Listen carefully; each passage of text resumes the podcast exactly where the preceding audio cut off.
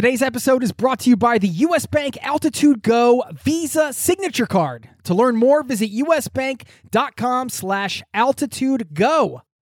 As a traveler, it's a fact you're going to need to manage your spending in different currencies. You need a service that not only helps you send, spend, and receive in different currencies fast, but also does it without the hidden fees or exchange rate markups. This is where Wise comes in. Wise is the easiest way to connect all of your finances internationally. I've been a customer for over a decade. It's been a lifesaver for me as a traveler, a nomad, and now a permanent resident abroad. If you're a traveler who's still using your regular bank, you need to check this out. Join 16 million customers and learn how the Wise account could work for you by downloading the app or visiting wise.com slash travel. That's wise.com slash travel. Thank you to Wise for supporting today's show.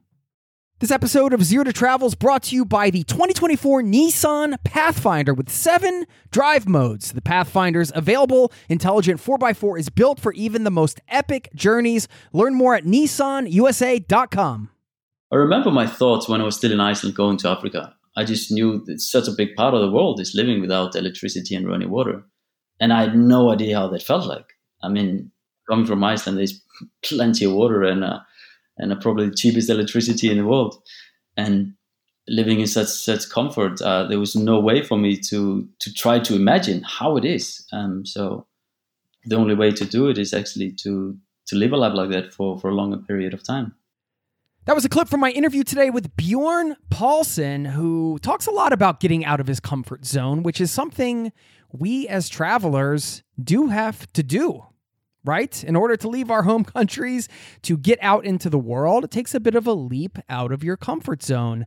And sometimes, even if you've been traveling for a while, you still find ways to get out of your comfort zone. One of those ways is by traveling to some of the world's most dangerous countries. Now, I know this is something you may not do, but what's wonderful about this interview is the seven tips that Bjorn shares, the seven expert tips on traveling to dangerous countries are really amazing safety tips for any traveler. So definitely worth a listen. And also, if you are somebody who's not going to be traveling to some of these countries, you're like, nope, that's not me.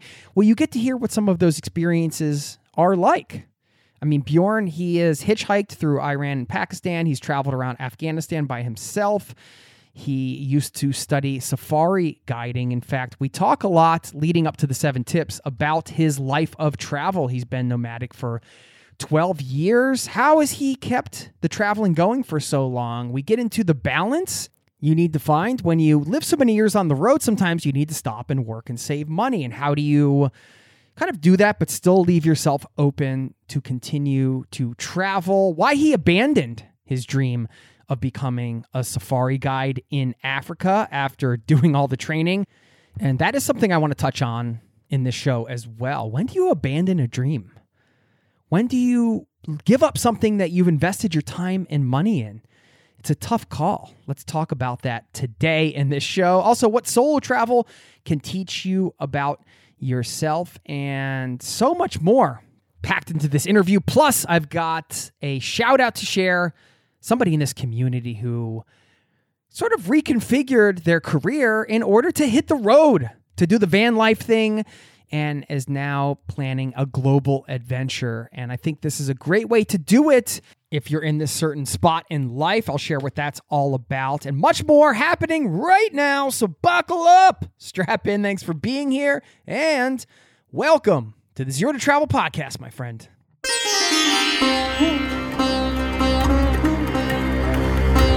You're listening to the Zero to Travel podcast, where we explore exciting travel based work, lifestyle, and business opportunities, helping you to achieve your wildest travel dreams. And now, your host, world wanderer and travel junkie, Jason Moore. Hey, what's up? It's Jason with ZeroToTravel.com. Welcome to the show. Thanks for hanging out, letting me bring a little travel into your ears today. This is the show to help you travel the world on your terms to fill your life with as much travel as you desire, no matter what your situation or experience. How are you? My friend, sunny day here in Oslo, Norway, and an exciting day for me. I'll give you a quick personal update. Do you know what I'm doing today? Something I have dreamed about for a long time. And I mean a long time. okay, here it is. After I am done recording this for you, I'm heading down to the police station, not in handcuffs, mind you. I haven't been arrested. I'm heading down to the police station in Oslo to go get a photo for my passport as a new dual citizen. I'm going to be picking up my Norwegian passport. Now, I know I already told you guys, and maybe you heard in a prior episode, that I just became a dual citizen. I just became a citizen of Norway, and I'm originally from the US, so I'm a citizen there. This has been a long time dream of mine.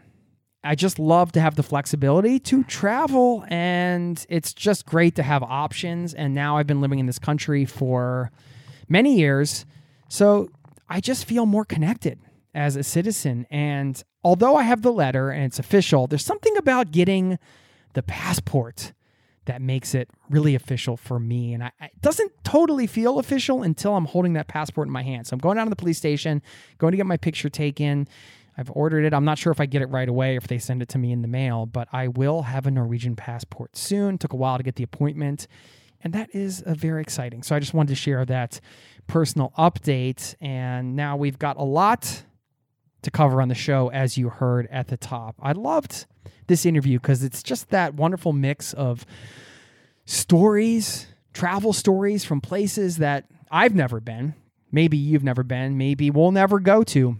And I love hearing the on the ground experience from people who have been to some of these dangerous countries around the world.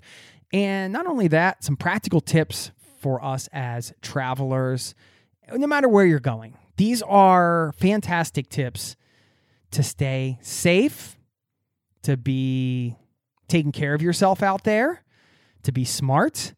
And there's a bonus tip in there all about money. You know, sometimes you end up having to carry a lot of cash with you.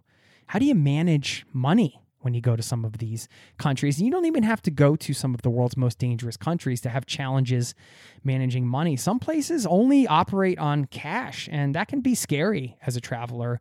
You might be carrying $2,000 on you or something because you know you're going to be in this place for a couple months and they don't have ATMs.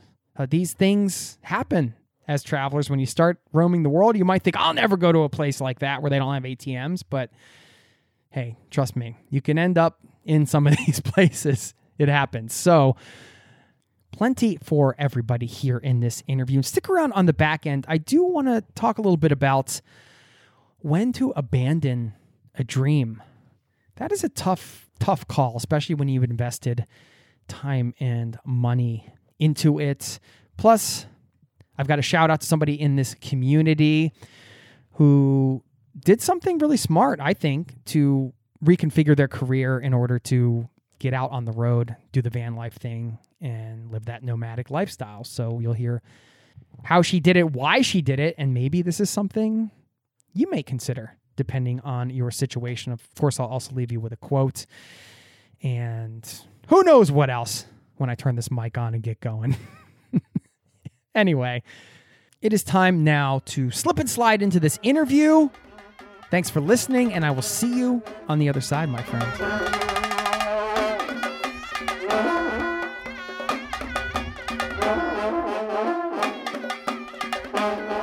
Yeah, we had pretty pretty good summer, so just been uh, been planning the the upcoming trips for for next year. Yeah, when you say a pretty good summer in Iceland, does that usually mean like a weather first and then yeah, yeah, totally. The weather is everything here. You know, uh, we've had had a record July. Uh, it's up to 28 some days, which is insane for Iceland. But in June, it was still snowing. So like we, we had like three three days of snowing in June, but then we had like super hot July.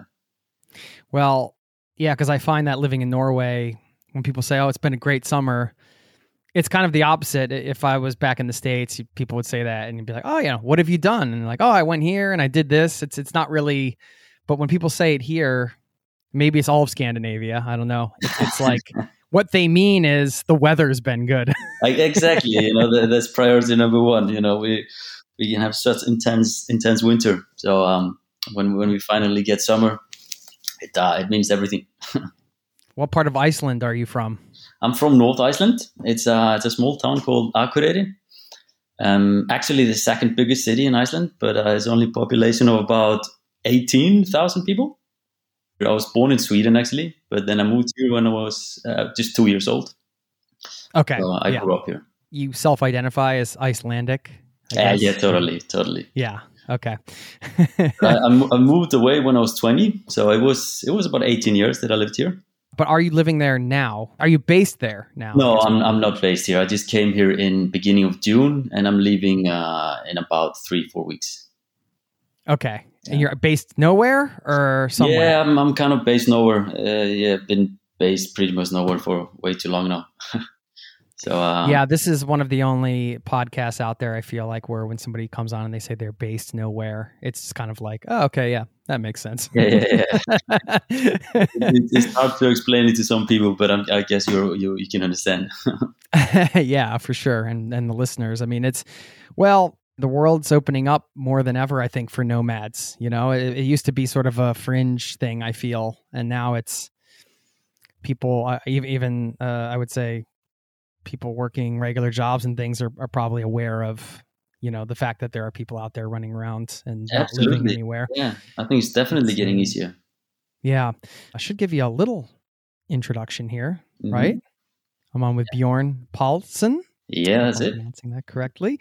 You're the founder of crazypuffin.com, and you guys are an adventure tour company that runs a lot of unusual tours. I'd say some of the more, well, I wouldn't even say quote unquote dangerous countries, but they, they are dangerous countries uh, for a reason. I'll get into that a little bit later in the interview. I think you got some tips for us today on traveling through less uh, safe areas, I guess, which can apply to a lot of travelers. If you find yourself, you might not find yourself in some of these countries we talk about today, but you know, I'm sure some of these tips can work for other places as well. You never know where you're going to end up passing through. So anyway, Bjorn, welcome to the Zero to Travel podcast, my friend. Thank you, Jason. Good to be here. Good to see you, mate. Are you a coffee guy or a tea guy or a nothing? Um, I think it kind of depends on the season, really. You know, I've skipped coffee for the past six months or so, but I, I'm starting to getting back into coffee now. But uh, then I take my times with tea, and I can be really into my teas at, at some point. But uh, kind of bouncing between those two. How would you describe the culture in Iceland? Uh, they're definitely a coffee culture for sure. It's like the first thing people uh, offer you uh, when you when you come for a visit. It's a cup of coffee.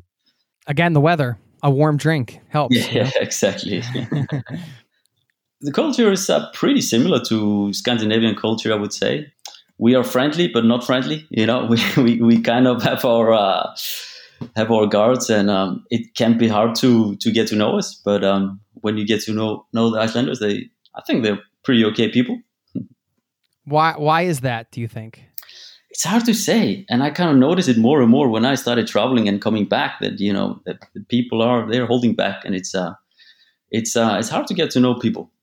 Have you brought some of your attitude from traveling back into your own culture, or do you kind of reconform right away? Just, or I should say, conform back to it. Uh, uh, both. however you want to word it. But both Yeah. I, I would say um because usually i just come here for a short visits so when i come um i kind of just go back to my my friends group and um not really much uh, because when i'm here for such a short time i don't really have have time to to to mingle i just trying to to visit the friends around the countries that i have and family so yeah probably go back to the sort of base that i that i was what's it like growing up where you grew up?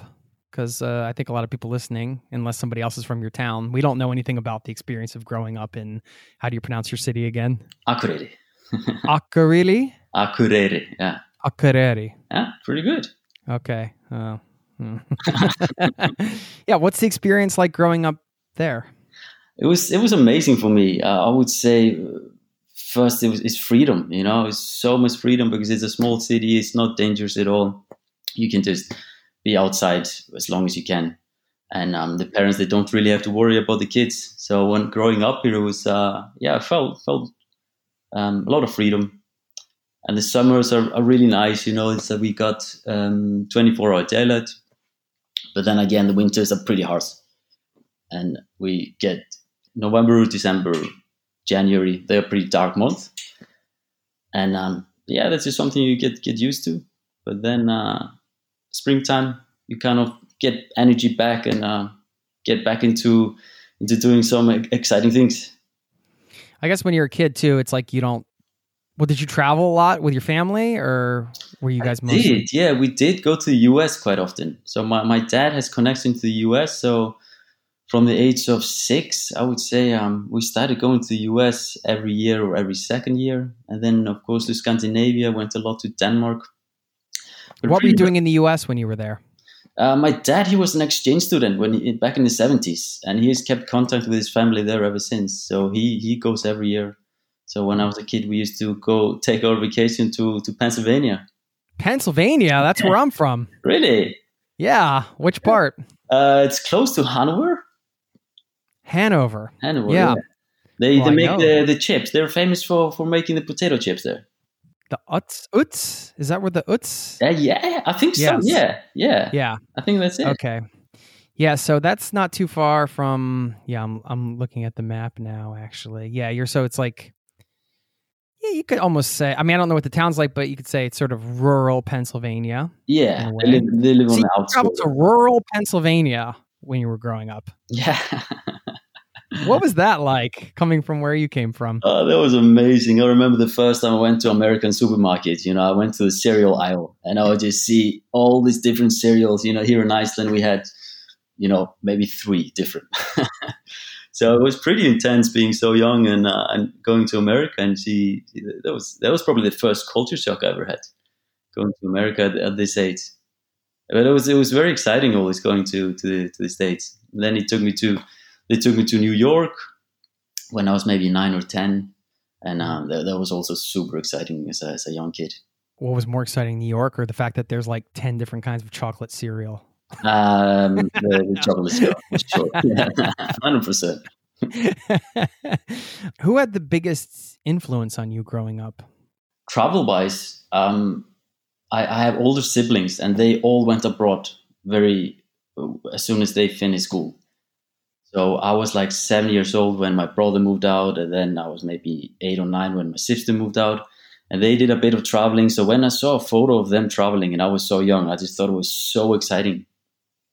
I would say that's my first sort of inspiration of, of traveling, just uh, seeing my first traveling myself with my parents, and then seeing my my, my siblings going abroad. And uh, I just knew it at that time that I wanted to go abroad as soon as I would finish finish school here in Iceland. That's the first thing I did. So, I mean, yeah, your dad was an exchange student. You guys obviously have a positive association with, he kept in touch with his family enough where you guys are going to visit them and it's part of your growing up. So, there's some positivity around cultural exchange there, I think. And then sounds like the collective experience of just uh, seeing the pictures from your siblings. And, and it's almost like in your house, it sounds like it was a perfectly acceptable, normal thing to do to kind of go abroad and disappear and come back. Yeah, totally. I mean, the first time, uh, so my brother, he also went as an exchange student in '96, and then I'm like five, six years old, and uh, he went to Puerto Rico for for one year. And then my sister went to Italy for one year, and this is uh, before they move away. So it, there was they were always leaving, co- leaving and coming back, leaving and coming back, and I would always see some photos, and uh, yeah, so I, I I dreamt of this this life just since I was a very young. Is kid. that part of the culture in Iceland because it's got a smaller population? Uh, It's an island, so you're kind of in a way separated. You can't just drive a car over to another country or something like that. Is it sort of accepted in common that people will leave to go check out other things? Is travel and the culture in that way? Yeah, I would say so, and especially before um, we had the economic collapse back in 2008. Uh, the economy here was really good, and uh, everyone would take vacation at least two times a year. And it was very common for people to to travel a lot. And just from the people that I went to school with, a lot of them they they took a gap year. There was so many people that just went to Africa, went to Asia for a year, did either some sort of uh, learning a new language or volunteer or whatever. And th- that was pretty common for people after after um, after school to just take a gap year before they came back for university. Hmm. What was it like living through that economic collapse? It was weird times. Yeah, it was. It, it happened so quickly. I mean, the, the Icelandic krona uh, became, you know, totally worthless. Yeah, I mean, what's that like? Like you have money saved up and you're whatever, and then all of a sudden it's just worth nothing. Yeah, What- and what do you do? People, the, the, the people they that had loans, they had taken loan in foreign currency, so they took loans in euros, and uh, and then suddenly they had to pay back in euros, and the Icelandic krona was so bad. So if they had a, a debt of 10 million Icelandic crowns, suddenly it was 25 million Icelandic crowns. What do you do? Yeah, exactly. So it, was it was tough few years, um, but it happens in, in late 2008. Um, so I remember in 2009 it was the only thing people talked about in then uh, in, in the country, and uh, but then I left early 2010, so I was not really a part of um, the community for for so long. You're like, I'm out of here. Yeah, Forget this economic collapse thing. I'm just going to disappear for exactly. 12 years and going. Well, I mean, you said you've been traveling full time for around 12 years, or at least pretty much full time. I-, I wanted to hear how that started for you. Did that start as a gap year type of situation that just kept getting extended, Eh, or was the plan to just have an open ended trip? Like, how did the whole nomad thing start for you?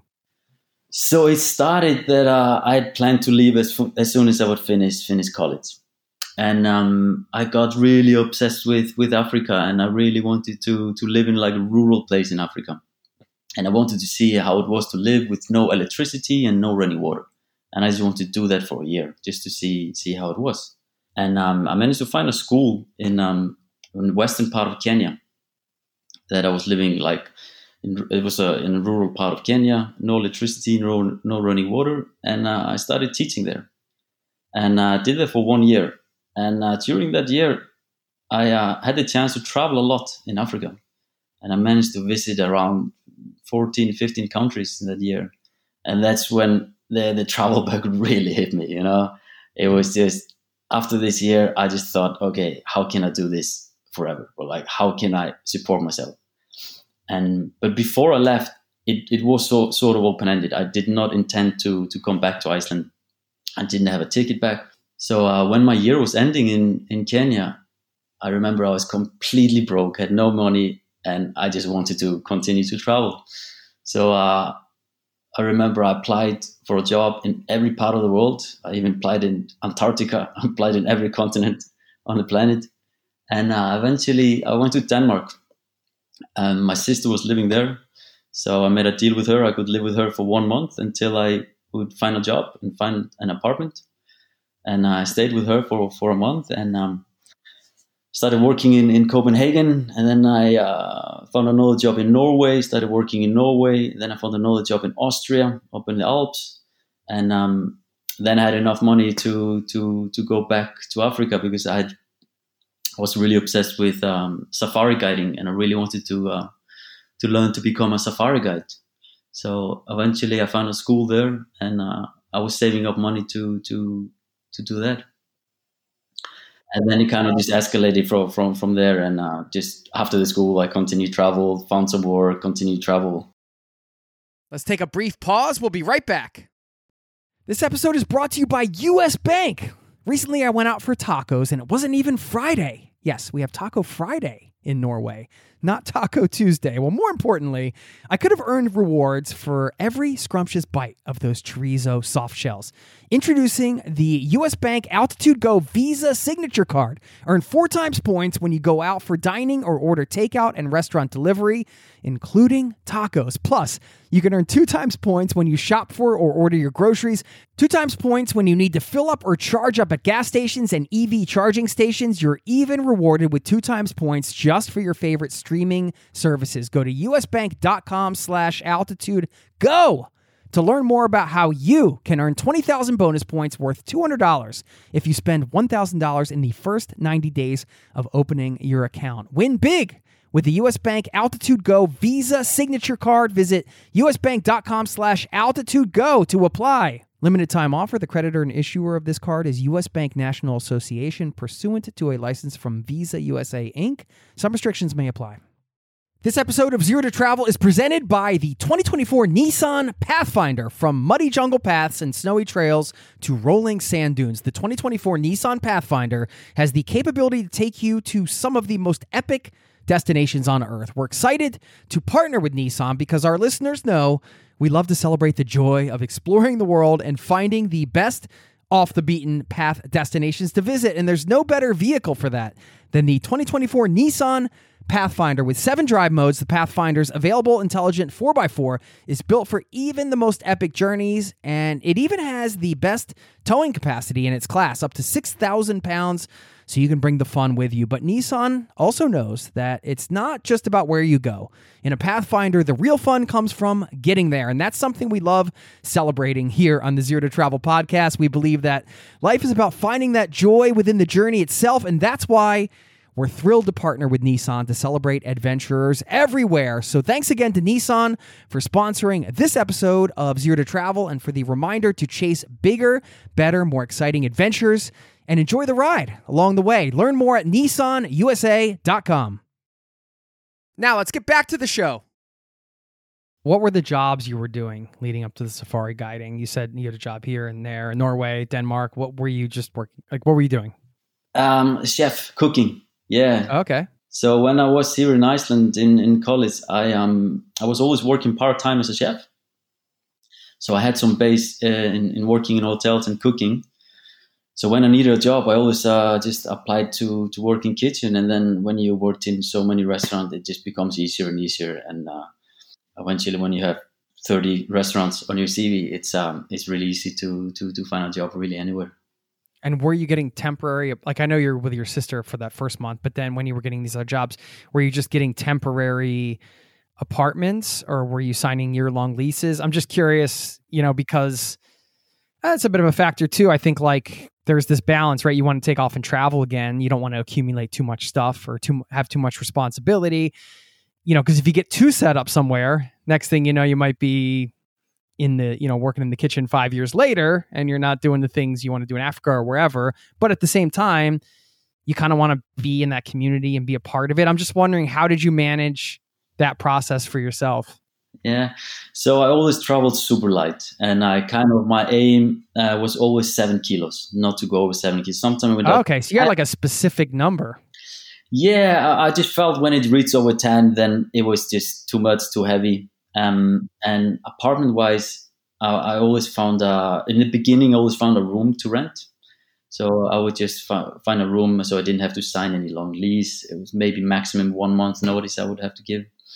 Sometime I would be in a place where I knew people, um, where I could crash on the sofa for, for a couple of months while when I, while I was just working. Um, my limit was usually around three months. I would go somewhere, work for three months, and uh, then I would have enough money to travel for approximately 10 or 11 months, sometime over a year. Yeah. Okay. But this first time when you were working in these few countries, how long how long were you working before you went down to study the safari guiding? Was it a year, a few months or uh, no, that was a bit longer because when I come back from Africa, I was I was really broke, and um, I, I had borrowed some some money from my parents to to stay in Africa that first year. I was I was only twenty years old, so that was about um, in total one and a half year maybe.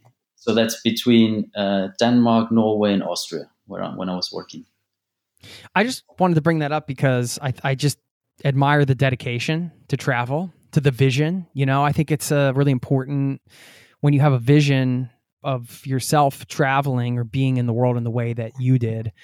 You might look at, oh, well, I've been working in these restaurants for a year and a half or whatever. But like in the long term, I mean, you've been traveling full time for 12 years but that was a necessary year and a half to live in some place. Like you might not always be able to just be endlessly traveling around because the money thing's real, but you were still committed to kind of a life on the road. You know, everything you did was geared around that. You were having these experiences in these countries, working these jobs, but you, like you said, you weren't accumulating a lot of stuff. You were like, you know, making sure you rented places where you were able to kind of easily break out of that. I mean, all of these things are I think, pretty essential to your nomadic journey. I, I just don't want to gloss over them because they sound like small logistical things, but they're actually, these are the practical things that you need to do sometimes to create a life of travel, right? Absolutely, and if I would have accum- accumulated more stuff in the in this one and a half year, then uh, um, I would have been spending more money. And uh, it was uh, every day, every week, every month, I was uh, just trying to save more money for the school in South Africa because that school was actually really expensive. So um, that's why it took me so long time to um, to to go back to, to to Africa because the school was actually pretty expensive. But yeah, um, but after after a few months in, in Denmark, I still felt felt the need of of changing. So that's when I found the the job in, in Norway, and I think I was only in Norway for maybe two and a half months before I went to to Austria, and I was there maybe four months. Just because you're from Iceland and that's considered Scandinavia, I guess it's not like Denmark and Norway and all these places, there's still other countries to explore, right? So you're still traveling in a sense, living abroad. And I mean, you might be more familiar with some of the cultural aspects, but it's still an experience abroad, right? I mean, I guess you're working with locals and things like that, but was it hard balancing sort of enjoying your life where it was and saving money? Because you could, if you're just saving, saving, and never do anything, you're also not able to sort of check out some of the places and things in the here and now, right? It's a bit of a balance. No, it's, it's a great question because that, that's the that's the key of life. You have to balance everything, and it's super important that even if you are saving money and if you dedicate to something, you have to enjoy the moment, and you you have to remember to uh, uh, why, why you're there. Even though I was trying to save as much as I could, I would still go to the pubs with my friends every now and then, and uh, I would. Uh, when you're working in a kitchen, you're always in a, in a good crew, and uh, it's easy to meet people and you make make friends right away from uh, from the first day at work. So uh, yeah, it was uh, I, I, could definitely balance to to have some fun and and save money, and it's something that just become good at later. You know, it's it's very hard in the beginning. You know, it's super hard to to try to save money for something as while you you want to have fun, but then it just kind of uh, it becomes automatic when you when you've been doing mm. it for so long. Yeah, cool. Talk about the the experience studying safari guiding. You mentioned it was a school you had to pay for. What was what were you doing? It was in South Africa. It sounds like from yeah. email. So yeah. it was uh, it was a school in South Africa. It's called uh, Bhejane Nature Training, and um, it was in KwaZulu Natal, and uh, it was close to a national park called Hluhluwe, and uh, that's uh, where we took most of our safaris. We based out a few other different um, national parks, but uh, we stayed in a camp slept in tents, and uh, the school was yeah kind of just in in the bush. So a normal day, we would wake up, um, do some birding. We would walk around, uh, identify birds. Then there would be classes. I mean, we had to learn botany, we had to learn taxonomy, we had to learn uh, about spiders, scorpions, mammals, amphibians, uh, the weather, everything really. And um, we had some really good teachers there, and it was super interesting. Um, interesting uh, education. After I finished my education there, I was still so hooked on uh, on traveling. So I remember um, I went back to Kenya and uh, applied for some some jobs as a safari guide.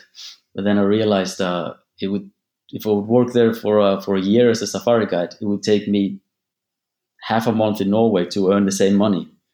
So I decided to like uh, just use the money I had, continue to travel, and I do those quick trips here and there to to to to earn my money because as much as I wanted to work as a safari guide, I was just still so keen on continue to explore new places. so you went to get the uh, what do you get a degree or some kind of certificate after that? Yeah. So you can guide safaris in Africa, but then you're like, but I'm not going to go do that. yeah, yeah, yeah. But uh, the school was fun. Uh, great memories from the school. Actually, made good friends. Yeah. You know, we didn't talk too much about your original trip down there the sort of the average traveler like maybe the not the guests or the, on the podcast or maybe people listening to this but sort of the average traveler out there you know i want to make sure it has a king size bed and then you know i have air conditioning and like all these things. Your checklist was like the opposite of that like do you guys have no electricity? Do you guys have no running water? Okay great i'm there. You know it's like the polar opposite. Is that coming out of a place for wanting to get uncomfortable uh, in a way, and I just wanted to, especially in the beginning, in my early twenties, I really wanted to live as um, I wanted it to be hard. You know, I wanted to see how it uh, was to have a, you know, li- live a tough life, and um, especially when why I, why. Um, I remember my thoughts when I was still in Iceland going to Africa. Um, I just knew that such a big part of the world is living without electricity and running water. And I had no idea how that felt like. I mean, coming from Iceland, there's plenty of water and, uh, and uh, probably the cheapest electricity in the world.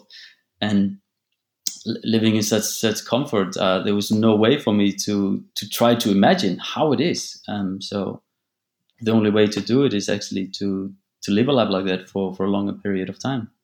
And once you do that, in comparison, certain other modes of travel is a lot easier. yeah. But but, uh, but believe me, electricity is the best thing in the world. You know, it's uh, it's uh, definitely running water and electricity is uh, yeah. is, is, a comfort that uh, I wouldn't want to skip nowadays. No.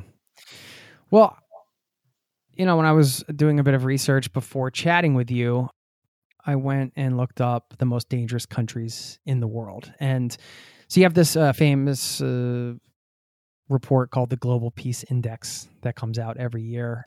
It measures, quote unquote, yeah, how dangerous or safe a nation is based on 23 different indicators, including political terror, deaths from internal conflict, and murder rate. So it was interesting when I looked this up because I actually took a screenshot of it because on Google, the first thing they show you is the Global Peace Index 2021 ranking. Number one, most peaceful country in the world, Iceland. All right. and then below, right below, because I looked up most dangerous countries in the world, uh, it was number one Afghanistan, Syria, and South Sudan. Two of those three, of which you were planning trips to, I mean, before everything was going on at the time of this recording, there's stuff going on in Afghanistan now, so that had to get canceled. I just found this juxtaposition fascinating because you know you are leaving a place that like many of these people in these other places would dream of going to live and be and creating a life not because they want to leave their countries, but because, you know, when there's war and things like that, you want a peaceful situation for your family. You know, you'd rather have that be in your own country. But I mean, I just know being alongside some refugees here in my Norwegian class, it's heartbreaking because you know, I'm here by choice because uh, my my wife's Norwegian and I moved here. But you know, a lot of these folks in my class from Syria, I mean, they just had to get out of a war torn nation they would rather be at home, you know, with their family, living their lives and not having their businesses and their cars destroyed and their lives destroyed, uh, people and their families killed and terrible things. I mean, this isn't a political podcast, so we don't need to go too far on that rant. But, but I just found it interesting that you're leaving the number one peaceful country in the world to not just travel through these places, and where I want to talk about that, but then also take trips through there and take other people through there and things like that. Why do you want to go to the most dangerous countries in the world? What what is it about it that appeals to um, you? Yes, what is it about it? Um, for example, if you take the, those two countries that you mentioned, uh, Syria and Afghanistan, I've never, I haven't been to Syria myself, but I've been dying to go there, uh, even be, since since before the war broke out. I remember I had started traveling when I met people uh, that were just coming from Syria from uh, from a travel trip, and they just talked about how amazing this place was. I remember there was one um, Canadian blog that I, I, met in Zanzibar, and he just came from Syria, and he was going to have like a four month trip around the Middle East, and he he spent three months in Syria. He just couldn't get out of it. He was just, it was so amazing. And ever since that, I've, I've been dying to go go back, you know, go, going to Syria. Um, with Afghanistan, um, it's it's hard to say what it is. I, I went there in 2015, and uh, I mean, I, it was terrifying. It was it was very very scary, but um, still, I, I thought I, I had to do it. I I, um, I remember I was in, in Kazakhstan to to fix my visa to to get to uh, to Afghanistan. And then I eventually go to Uzbekistan, and I cross the border from Uzbekistan. I, I walk across the bridge from uh, from Uzbekistan to, to Afghanistan, and from there into Mazar Sharif and I met some amazing people. Um, there, there were some incidents along the way, um, but still, I, I, don't regret going there, and I have always wanted to go back there. And because at that time it was much more peaceful than it is now, and even just a month ago or two months ago, it was it was uh, fine to visit. And uh, I've been working with uh, tour operators in Afghanistan that were helping me to to construct those, those trips that I'm offering uh, from my company, Crazy Puffin. And um, just one and a half month ago, we were talking about like there was nothing more normal than uh, we were we were going to to do this journey from Kabul into Bamiyan Mountains and uh, and from there into Panjshir Valley, which is all now falling into Taliban since uh, just two days ago. Well, you mentioned some incidents along the way. I mean, what what are some of the incidents that you've?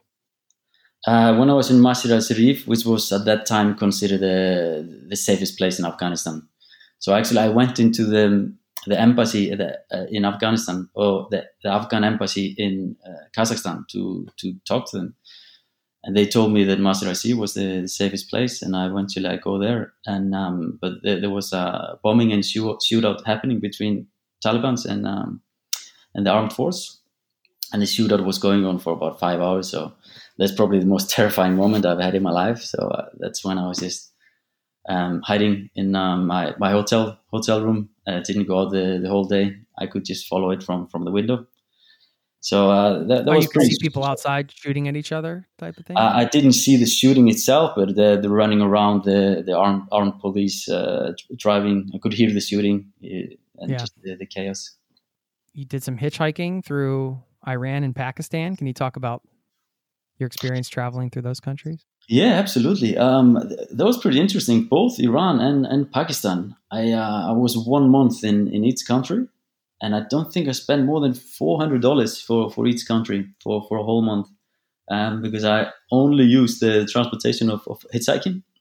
So in Iran, I started in um, in Tehran, and I traveled all the way south to to Bandar Abbas, um, and that was really interesting. Uh, mostly truck drivers, they would they would uh, pick me up, and uh, of them would speak English, but they were they were super friendly. Uh, everyone would give me tea, give me something to eat, and no one would actually ask me for for, for any any money. And uh, then I wanted to to go from Iran to Pakistan, but again I talked to the uh, Pakistani embassy, and they told me it was not safe. So from Iran, I actually flew to Dubai, and from Dubai, I went to, to Karachi. And uh, from Karachi, I, I, I go up to Lahore and into Islamabad, and all the way up to the north, close to the border of China. And I was doing some trekking there, hiking up some glaciers. When I was in Karachi, the people in, in Karachi, the local people, they would tell me, don't go up north. It's so dangerous. Don't, don't dream about it. And then when I'm up north, the people will say like you're so crazy being in Karachi. It's like they they have completely different view of their their own country. I mean, I've just heard about so much hospitality in that area. I haven't had the pleasure of traveling through that area, but everybody says that's like you said. I mean, people are inviting you in for tea and taking you in for meals and sounds like hitchhiking around that region was pretty fairly simple. I don't know if it's illegal to hitchhike or not. Is it uh, in those countries, I'm not sure. No, I don't think so because especially in Iran, there were so many uh, police checkpoints, and uh, they would always see me with uh, random truck drivers or random people, and uh, the police never said anything. Uh, so even the police was the friendliest. It was so it was so amazing traveling in Iran. Talk about some of the human connections you made on those trips, like some of the more memorable connections you made. Yeah. Um, I, th- I, think the first thing that comes to my mind is uh, when I came to Mazar Sharif, there was this uh, man called Samir. He, he greeted me when I got to uh, got to Mazar Sharif, and uh, he took me around, showed me showed me the whole city. He took me to uh, to a tailor so he could could get, get my own local clothing, and uh, he would take me to to restaurant, meet other people, meet other Afghani people and um, then he was the one who actually called me when I was in the hotel, and he said, "Just don't leave the hotel because uh, there is uh, bombing happened just 150 meters outside your hotel." So I stayed in that day, and uh, then the next day he would he would take me around. He would go with me swimming, and uh, and then he would drive me to the the bus. I took a bus to Kabul from Mazar Sharif, and uh, and there was no way I could pay for anything myself and even the, the last day when I, I, I, forced him to take my money to pay for the bus and he took the money paid for the bus and uh, then he put me uh, took me into the into the bus. And when i'd sit down he took the money i'd already given him put it in my pocket and walked away. It was just he could not take my money. It was unbelievable. Yeah. Mm. um you came with some tips right? I did yeah maybe we can get into those. Uh, I asked you for seven tips for traveling in dangerous countries. It sounds like a clickbaity headline. Right? Yeah. But I didn't really know how else to frame it because, you know, you have a lot of experience and you're also planning trips through some of these regions. And, you know, there's a subset of people, that not everybody wants to travel to countries that are ranked you know at the bottom of the global peace index or the highest of the most dangerous countries whatever way you want to put it but on the same token i thought well you know some of these tips i imagine do apply to you know any travelers. Uh, situations can happen anywhere right? At any time. These types of hip tips are always helpful so. Yeah and i totally understand people that, that don't want to take a trip like this but uh, the, the market is is bigger than you you you would think. Um, for example, the, the tour company I was in, in contact with in, in Afghanistan, they were doing loads of tour earlier this year, and even just up till like two months ago, they were they were doing many many tours in, in Afghanistan. So there is a, there is a lot of people that actually um, do want to have this experience. But uh, yes, seven seven pro trips for traveling in dangerous countries. I would say number one is um, do research on the place before you go I think it's super important uh, if you're going to a place that is, uh, especially if it's highly dangerous, it can change in a very short time. Don't read an article that is one year old or two years old because you, have to get the most updated news.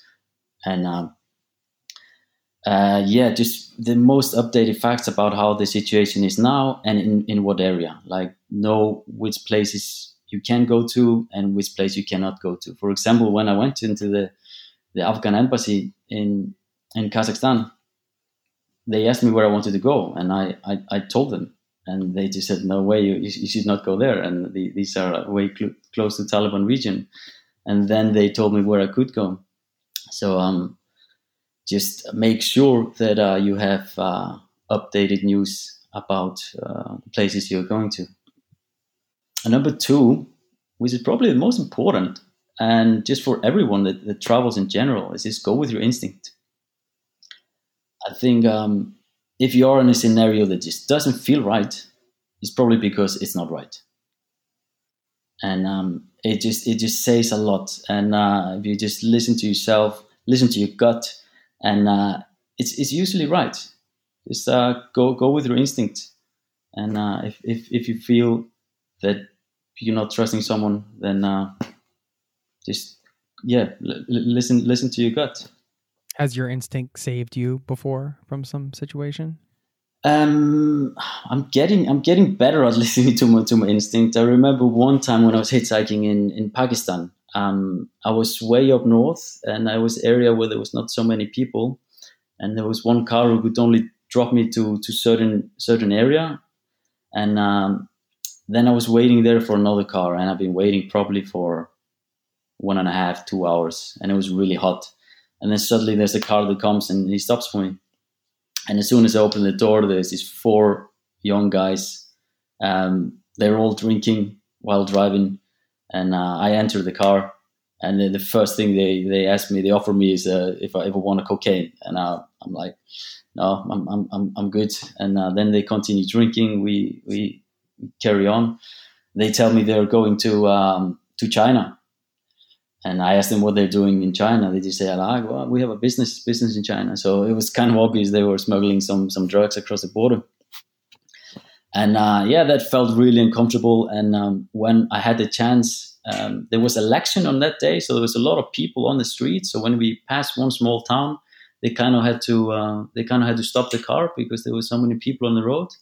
And then I just bailed. I just jumped, jumped out of the car. And you didn't uh, say anything. You just opened the door and left. I, I told them that I was going to stay the night there. I was like, I'm just going to sleep here, and I just just left. And they they actually uh, stopped the car and uh, asked me to get back into the car. And I was like, no, no, I'm I'm, I'm going to sleep here. And uh, they they really wanted me to to get back into the car. And I remember then I because there was no hotel in that place. There was no place for me to stay. So I actually had to find another ride to to continue and uh, it took me maybe 20 minutes to to find another ride. And uh, so i got into a, uh, another car. And as soon as we start driving i see that they had been waiting for me on the side. So we, we drove maybe three four minutes and then they they they were there still waiting. And uh, but we just carry on driving, and uh, eventually they pass, and just I never saw them again. Oh man, that's scary. Yeah. So uh, what did they? What do you think they wanted? They wanted you to do something. I imagine they wanted you a part of this. I, I, I can imagine that because they were they were crossing the border and uh, we were going the, the same direction and uh, it was obvious. I mean, they're crossing the border. Like, You're going to carry this across the border. Exactly. I, I could end it really badly. Yeah. So uh, I, I just knew that I want I want nothing to do with it and uh, nothing. I didn't want to be in the car. So when I had the chance, I I bailed. And I remember like the driver at one point we've been driving for maybe half an hour. He stops the car and says like, "I'm too drunk to drive. Can somebody else drive?" And then the guy who was sitting next to me, he was equally as drunk. He gets into the car and starts driving. So I was uh, I was very happy when I could exit the car.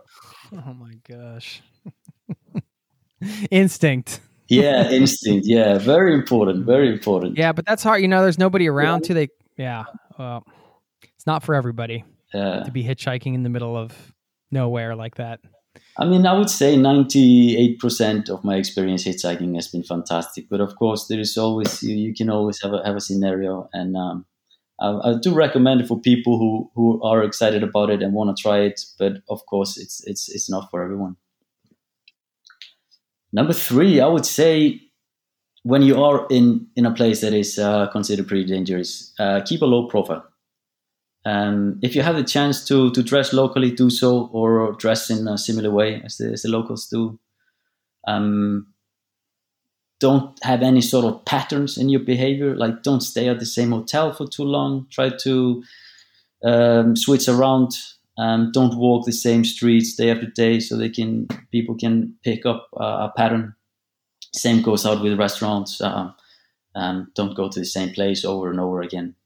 So if, if you're in a place that um, um, has a kidnapped in the in, in, in their history and you just want to be able to keep low profile and I think that's uh, it's really good to do when you're solo travel. You don't have to be in a in a, in a car with a bulletproof glass that uh, everyone will see. You can just blend in. You know, it's easier to to blend in when you're solo travel. You just stay in hotel here for one or two nights, go to another one, uh, dress locally. It's uh, it's it's easier. And just don't flash your your electronics. Don't flash your camera. It's all right to take photos, and uh, but just find finding the right moments yeah, and we should should of course mention you're obviously you're speaking from the male perspective, right? I mean, oh, yeah, of course. That's the that's the only perspective that I can speak for. I uh, I've never traveled as a female, so it's uh, it's very hard for me to to to give any any tip for for for them.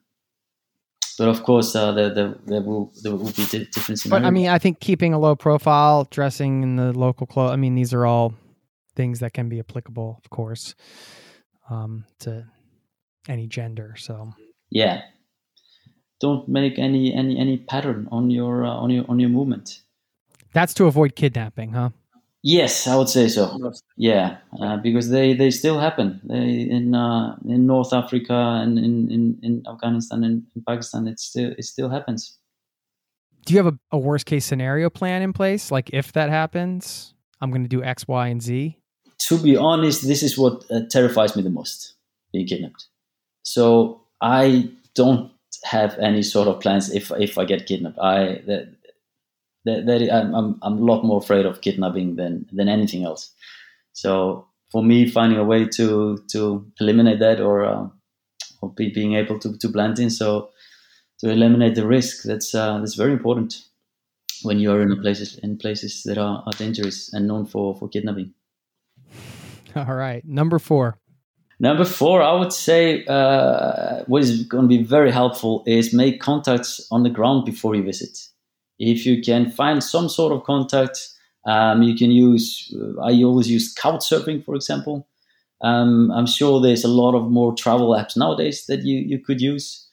But uh, I was always using Couchsurfing. Then I would find find people on the ground and they can help you to tell you more about the, the situation in the country, where, where, to go. So it's good to have update from locals on the ground before you visit, and someone that can actually meet you when you when you're finally there. It makes it makes it a lot more easier, uh, more comfort, and uh, more, more secure. So, and if you can find someone to host you, that's that's even better. It's uh, brilliant to be able to to stay with locals. So um, yeah, number four, it's uh, I, I, think that helped me a lot, um, and you could see the, the, the places in uh, in sort of different ways, and uh, yeah, you just feel feel more secure when you're knowing that uh, when you get there, you at least have someone to talk to. For sure. All right, number five. Number five, um, notify someone. Like um, what I've been doing is uh, notifying my embassy, or like Iceland usually doesn't have any embassies around the world, so there's some uh, some country that represent Iceland. So either I would have to talk to the Norwegian embassy, the Swedish embassy, or the Danish embassy. When you get to a country, you say, "Hey, I'm here. This is my plan." Uh, it's just send an email. Just send email. Say, uh, I'm, for example, if you're going into Afghanistan, um, i am going in on this date. I'm going out on this date. I will notify you when I've left the country again, so they know if um, if they don't get email from me when uh, on the, on the date that I intended to to leave, that um, they can do research about if I if I'm lost or something like that. So uh, and notify friends or family. Um, I skipped the family part because I didn't want to worry my mom most of the time. Uh, so I was going to ask what your mom thinks of all this traveling you're doing. I mean, of, of course, he can be super worried. So when I'm, when I'm going to dangerous countries, I don't tell her until afterwards. I tell her like, I'm back from this place, or or last week I was there, and uh, she just why, honey? Why? it's just better, better, better for the parents, you know, just to be able to to breathe and don't worry while I'm actually on the, on the journey itself. So I skip. I don't let any any family members know when I'm in a, in a very dangerous country, but I do notify some friends and tell them um, how long I'm going to stay in the country and um, uh, approximately where I'm gonna where I'm gonna go. So it's it's good to know that someone has your rough rough itinerary. Of course, that itinerary can change easily, but I, th- I think it's good to it's good to notify both embassy and uh, and some of your friends or family if you prefer. Is one of these tips installing a GPS chip in your body? not yet, not yet. All right, number six. So last two here. Last two. Uh, number six is uh, my one of my favorites as well, and uh, that's generally to all of people that travel. Travel light. It's uh, especially when you're traveling dangerous places. It's try to be as light as possible. Uh, so you're able to to pack your stuff within minutes if something happens. And uh, when you're moving around, just have one backpack with all your stuff. And as I said before, like make it blend in. Don't have this huge backpack with you know tags of every country that you've been to. Um, it's it's it's better to to keep it keep it light. Um, I mean, of course, you will have some electronics you want to take photos, but um, yeah, don't flash them and and uh, have don't have too much stuff with you. It's uh, it's it's better to be able to to move move quickly and be able to to pack in short time. And uh, number seven, again, I think I would say the for every every point that this one is the most important, but this one is definitely the most important. Number seven, uh, just remember why you're here, and uh, don't forget to enjoy your time. Like uh, enjoy enjoy every minute, sink everything in. Um, I've heard stories of people that have been to to dangerous countries, and um, one of my hosts in, in, in Kabul, he told me he got a got a, a visitor that uh, just stayed inside his house for six days and didn't leave at all, and um, so he just stayed in, in the same house for six days and went back to the airport. Like sink in, explore, uh, meet the locals, go out, eat. Was that just to say he was there? You're not really there if you're. Yeah, exactly. So. well, you're there, but. exactly. So just take a minute, to remember why you're uh, why you're doing this, and uh, and enjoy every minute of it, and uh, and uh, try to uh, try to have have fun. And uh, I imagine there's a balance here with coming back to balance again you know, trying to balance like being paranoid about getting kidnapped or all of these things versus, you know, trusting people and, and interacting and getting out there and having a good time, right? I mean, absolutely, you know, and as, as we talked before, like uh, this balance, the balance of uh, of everything, you know, it's uh, it's easy to be afraid, and uh, but sometimes you you have to realize where you are, and uh, and uh, if if you're doing it, you, you're it's because you love it, and uh, and then you got to let that overtake the fear. The, Yeah. Now, a quick word from our sponsors.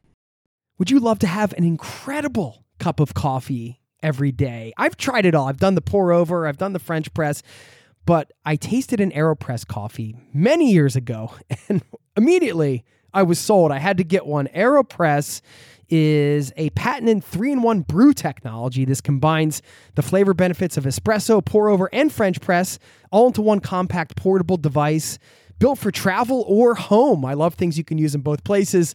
This device has over 55,000 five star reviews in over 60 countries. AeroPress is the best reviewed coffee press on the planet. I've owned one for so many years. I don't even remember how long it's been. And they are under 50 bucks. So they also make an exceptional gift. Thoughtful, proven, tasty, and travel oriented. Who wouldn't love that? Now, you get 20% off just for being a listener of this show at aeropress.com slash zero to travel. That's aeropress, A-E-R-O-P-R-E-S-S dot com slash zero to travel. That will save you 20% on checkout. Thanks to AeroPress for supporting today's show.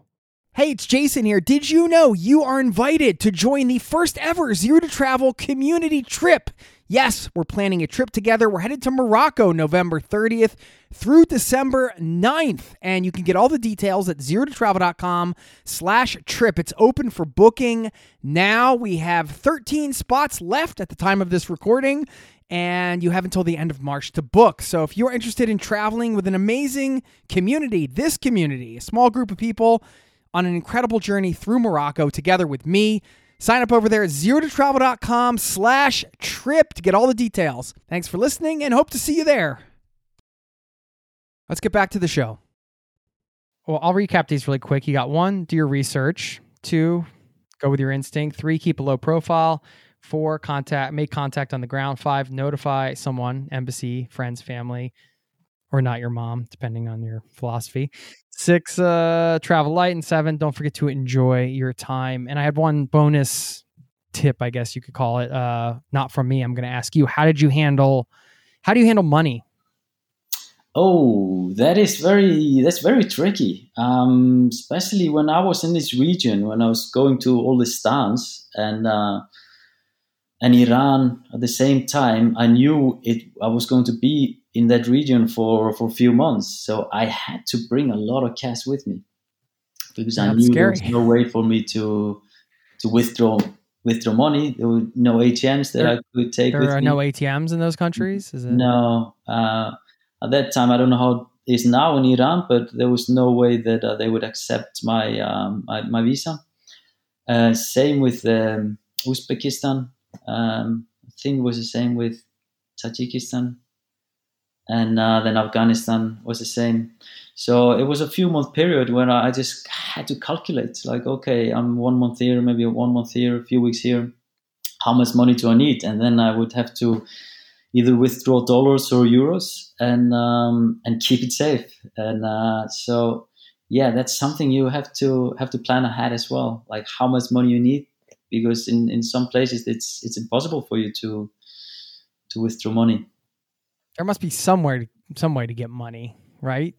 No.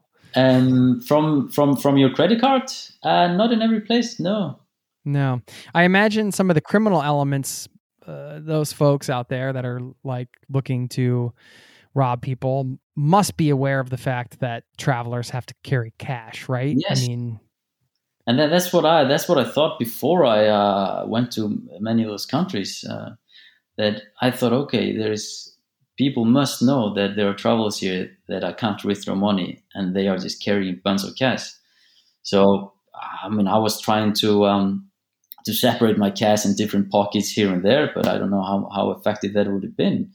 Um, it is risky. I mean, when you, when you're in a place where uh, your Visa card is not accepted and you can't withdraw from your card, um, yeah, if, if you have any creative way to to to keep your cash, um, yeah, please tell me. But I, my part, I just I just kept bunch of cash and I had to try to keep it safe. what was the most cash you had?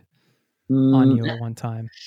So I, I, I try to I try to travel super, super cheap most of the time. And uh, as I said, when I was in Pakistan for one month, I spent four hundred dollars. Iran, I spent four hundred dollars. So that's two months. Uh, it's about eight hundred in in total. Um, so I, I think it was four months all in all where I could not reach an ATM.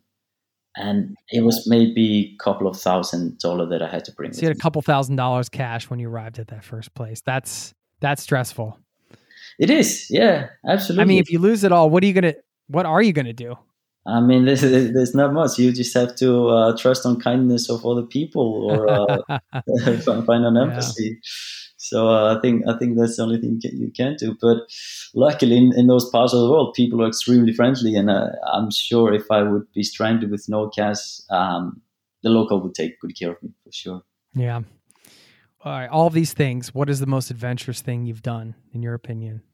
I really want to say the first thing I did uh, because the first thing you do is always like the most exciting. So when I, when I went to live in, in in Kenya for one year, like nine hours away from Nairobi, I got malaria three times. You know, salmonella. I got worms. Uh, just all the diseases that you can can can count. Um, and I was so young at the time, and this is what really shaped me to wanted to to to travel full time.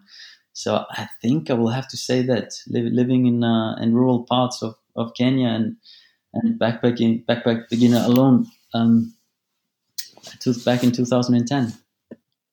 What has solo travel taught you about yourself? Um, wow, now it's been so long that I can't remember anymore. Solo traveling, it's uh, it just made the person I am today. I guess you know, it's uh, been doing it now for for 12 years. So um, every every year is different. Every single year is different. Every six months is different. So I I, I hope that I, I change every year. I, I hope that I can can change to is better and uh, and and be a better person. And uh, being a solo travel gives you a lot of time with yourself. Gives you a lot of time to think. Um. So yeah, I think that's that's uh, what what gives me the most to be able to to spend time with myself and uh, and kind of re- reflect what what I'm doing and when. How long have you had the tour company, Crazy Puffin? So I had uh, a tour company back in 2008 and 2000, uh, 2018 and 19, and then I was running uh, uh, tours in the summertime in Iceland. So I was doing a five-day camping trip, and uh, then I wanted to to step it up and do something more exciting. And uh, I had had this idea for for a long time to do tours in various parts of the world, a bit more extreme. All the tours that I I'm offering in Crazy Puffin they are custom made they're completely unique and no one else is doing it. Um, so the next year is the first year in operation for the new uh, for the new venture. So i did I, tours in iceland for two years. And uh, i just launched the company a couple of weeks ago. I've been working on it now since december last year. Uh, launched a couple of uh, weeks ago. And uh, the first trip starts in february next year. Have you filled it up? No, but uh, booking is starting to come in, uh, and uh, now um, I will take about 15 to 25 people in each trip, and I'm very confident that uh, the trips will sell out pretty soon. Uh, getting a lot of inquiries, uh, booking starting to come in. So, if you want to do some extreme traveling, do something different, go out of the ordinary, I recommend check out crazypuffin.com. Yeah. Uh, next year, I'm offering tours to um, Mauritania. That's the first tour, where we spend 11 days in the Sahara. We go visit a couple of uh, UNESCO heritage places. We camp in the in the sand dunes. Uh, we hitchhike the the iron ore cargo train that goes from uh, the mining town down to the down to the harbor, which is about 20 hours, where we're gonna hitchhike and stay on top of the the cargo train. Uh, then I had to cancel Afghanistan trip, but that was uh, that was pretty exciting trip. We were gonna go to Bamiyan Mountain and, and ski and snowboard for ten days, and explore Kabul and Panjshir Valley. But uh, that that one is cancelled. Um, then we have a Syria trip, which is twelve days, starting in Lebanon, and then we spend 10, 10 days in Syria. And then in uh, September we have a trip to um, Madagascar, where we do three days on a, on a river canoe, visiting national parks, wildlife exploring, um, 14 days trekking in Pakistan in October. And in November, we have adventure trip in North India, where we start the trip in Delhi. We go up to Rishikesh. From there, we motorbike for three days to the border of Nepal. And from there, we switch to rafting and we river out for seven days down the river that separates Nepal and, uh, and India. And we just camp on the, on the riverbands along the way. And then we end the, the tour with a tiger safari. And then we go back to back to Delhi. That's 15 days. See, your safari experience is coming full circle. Yeah, exactly. you're getting back to your roots. Being a guide and being on trips where you're responsible for people isn't the same as being on a trip for yourself.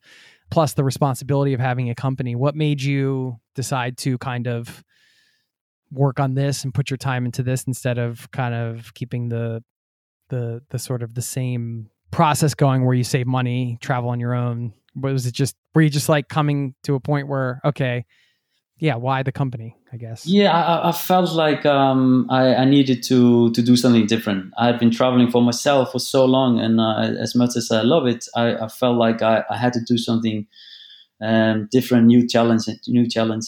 Um, I wanted to to start a company and um, and uh, work on something, build something, and uh, it was kind of obvious it had to be in the the, the tourism se- sector.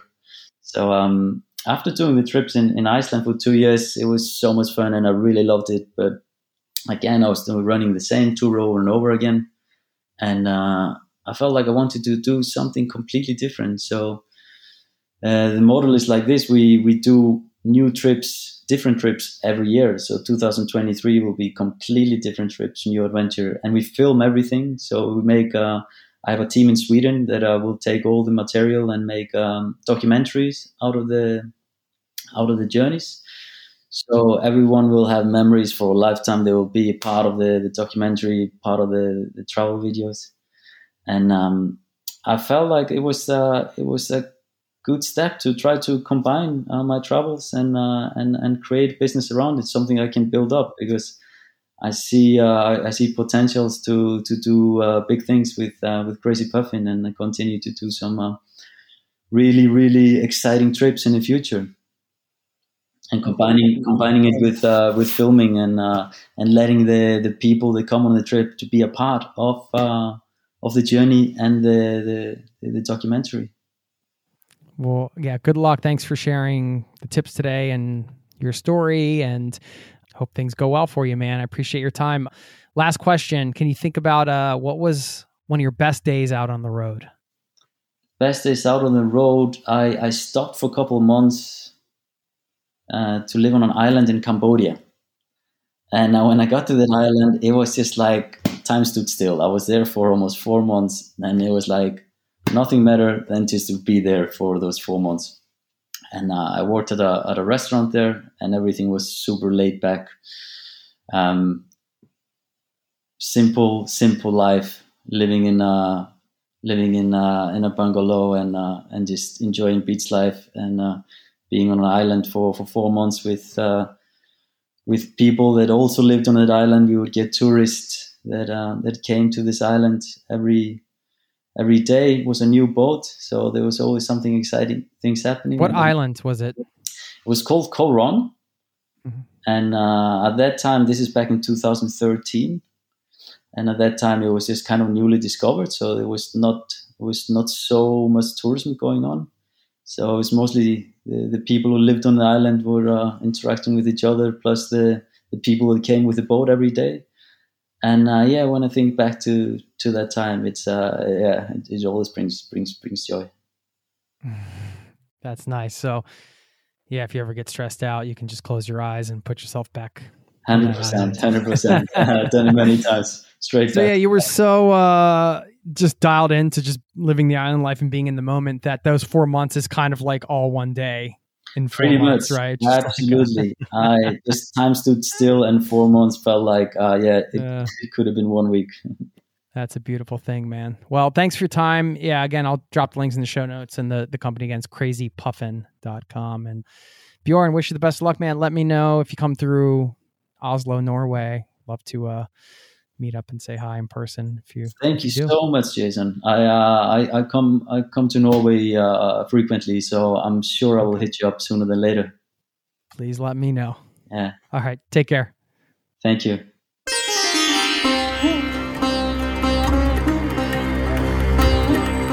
Have it. Thank you to Bjorn for a wonderful conversation. I'm so excited I got to share that with you, and I hope you got a lot of value out of those seven expert tips and some food for thought along the way. I think about getting uncomfortable, what that might mean, finding that balance that we talked about. That was another thing that really stood out to me because when you travel for many years, sometimes you might have a period of time where you settle down for a while. And how do you kind of maintain that balance to leave yourself open to a life of continued travel, but also settle down enough where you can enjoy the place you are? And anybody who's traveled for many years may have found that situation or found themselves in that situation, I should say. And maybe that's you. Maybe if you're listening, you might find yourself in that situation later on. So it's just a lot packed into this interview. I loved our chat and I hope you enjoyed it as well. Now, I want to give a shout out to somebody in this community who did something pretty cool. And she left me a voicemail and told me about it. So I'm going to play that for you right now. Hi, Jason. My name is Jen, and I wanted to share my story with you. Thanks so much for your podcast and all the stories that have inspired me to stick with it uh, my journey has been long. I've wanted to be a nomad for a while, but my healthcare industry job in person really didn't make that an option. So I made a long term plan get into grad school, pivot in my career. I now work in regulatory affairs for medical device and pharmaceuticals, and I work 100% remote now. Uh, after I went and you know put in my time and effort working at a few different companies, and one of them was a really big Fortune 500, gave me a lot of credibility, and now I have some flexibility in negotiating my own terms. So I have my 100% remote job now now, which I'm really excited. I'm six months in. And in the meantime, we've been converting a camper van uh, ProMaster into our own home on wheels and we're about to take off in the next two to three weeks. It's been a lot of work and we're really excited to see what life in the road is like. Going to tour around the US, Canada, maybe South America, um, or we'll end up selling it depending on how we like the van or not. And then we're hoping to pop around different Airbnbs uh, in Europe once the pandemic slows down, hopefully, because I do a lot of work for uh, all around the world globally. Uh, so remote time zones, it's really not that big a deal. So we're really excited, curious to see how it goes, and wish us the best of luck. Thanks so much. Bye. Thank you, Jen. And I am wishing you the best of luck. In fact, I'm sure we all are here in this community. I love when people leave me these voicemails and I get to hear the stories. So please, I encourage you to do that and share yours. And I just wanted to give Jen some props because what she said was, you know, she wanted to get out and travel, and then she made a long term plan, and then she executed on said plan.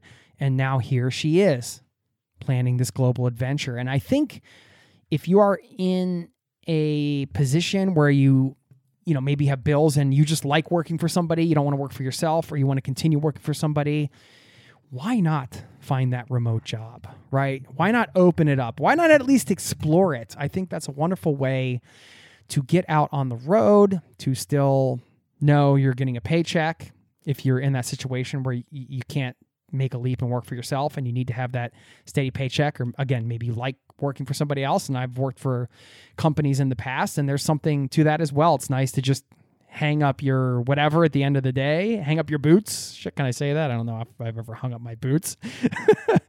and, you know, just kind of be done with the job.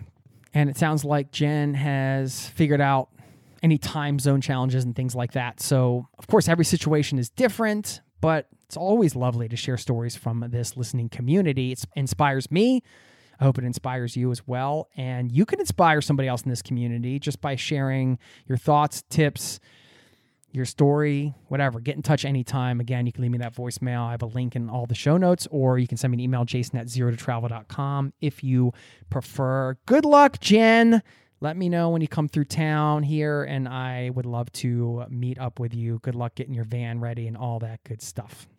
Now, let's talk a little bit about what Bjorn brought up. You heard the work he put in to become a safari guide, and it seemed like something he really wanted to do. And then he let it go, even after investing his time into pursuing that. Not always an easy thing to do. And I don't know if I have the right answer here. When I say, is there a dream you have right now that you need to let go of or want to let go of? Does something come up for you? Something pop into your mind? You know, sometimes just letting go of something is a wonderful thing to do. It can release tension, release a burden that we have. It can free us up to do other things. And really, I think that's what it comes down to is checking in with yourself, with your intuition, with your gut, with whatever you want to call it, and kind of deciding, hey, is this something I still want? Because we change over time, right? And sometimes I think we get so caught up in pursuing something, we tend to lose track of the fact that maybe we don't want it as bad as we once did, and that's okay. You know, it can be hard because once we invest time and or money, we think, well, we've gone this far. How are we going to let this go now? Right? We've worked this long and hard. Why are we going to let this go now? But if by letting it go, you feel a sense of relief or a sense of whatever, a new sense of purpose, or just a shift where it's like, ah, oh, you know, that feels good. I don't have to do that. Maybe I'll do this other thing. Well, then maybe it is time to let it go. In Bjorn's case, it was he just wanted to keep traveling. That was a stronger pull for him.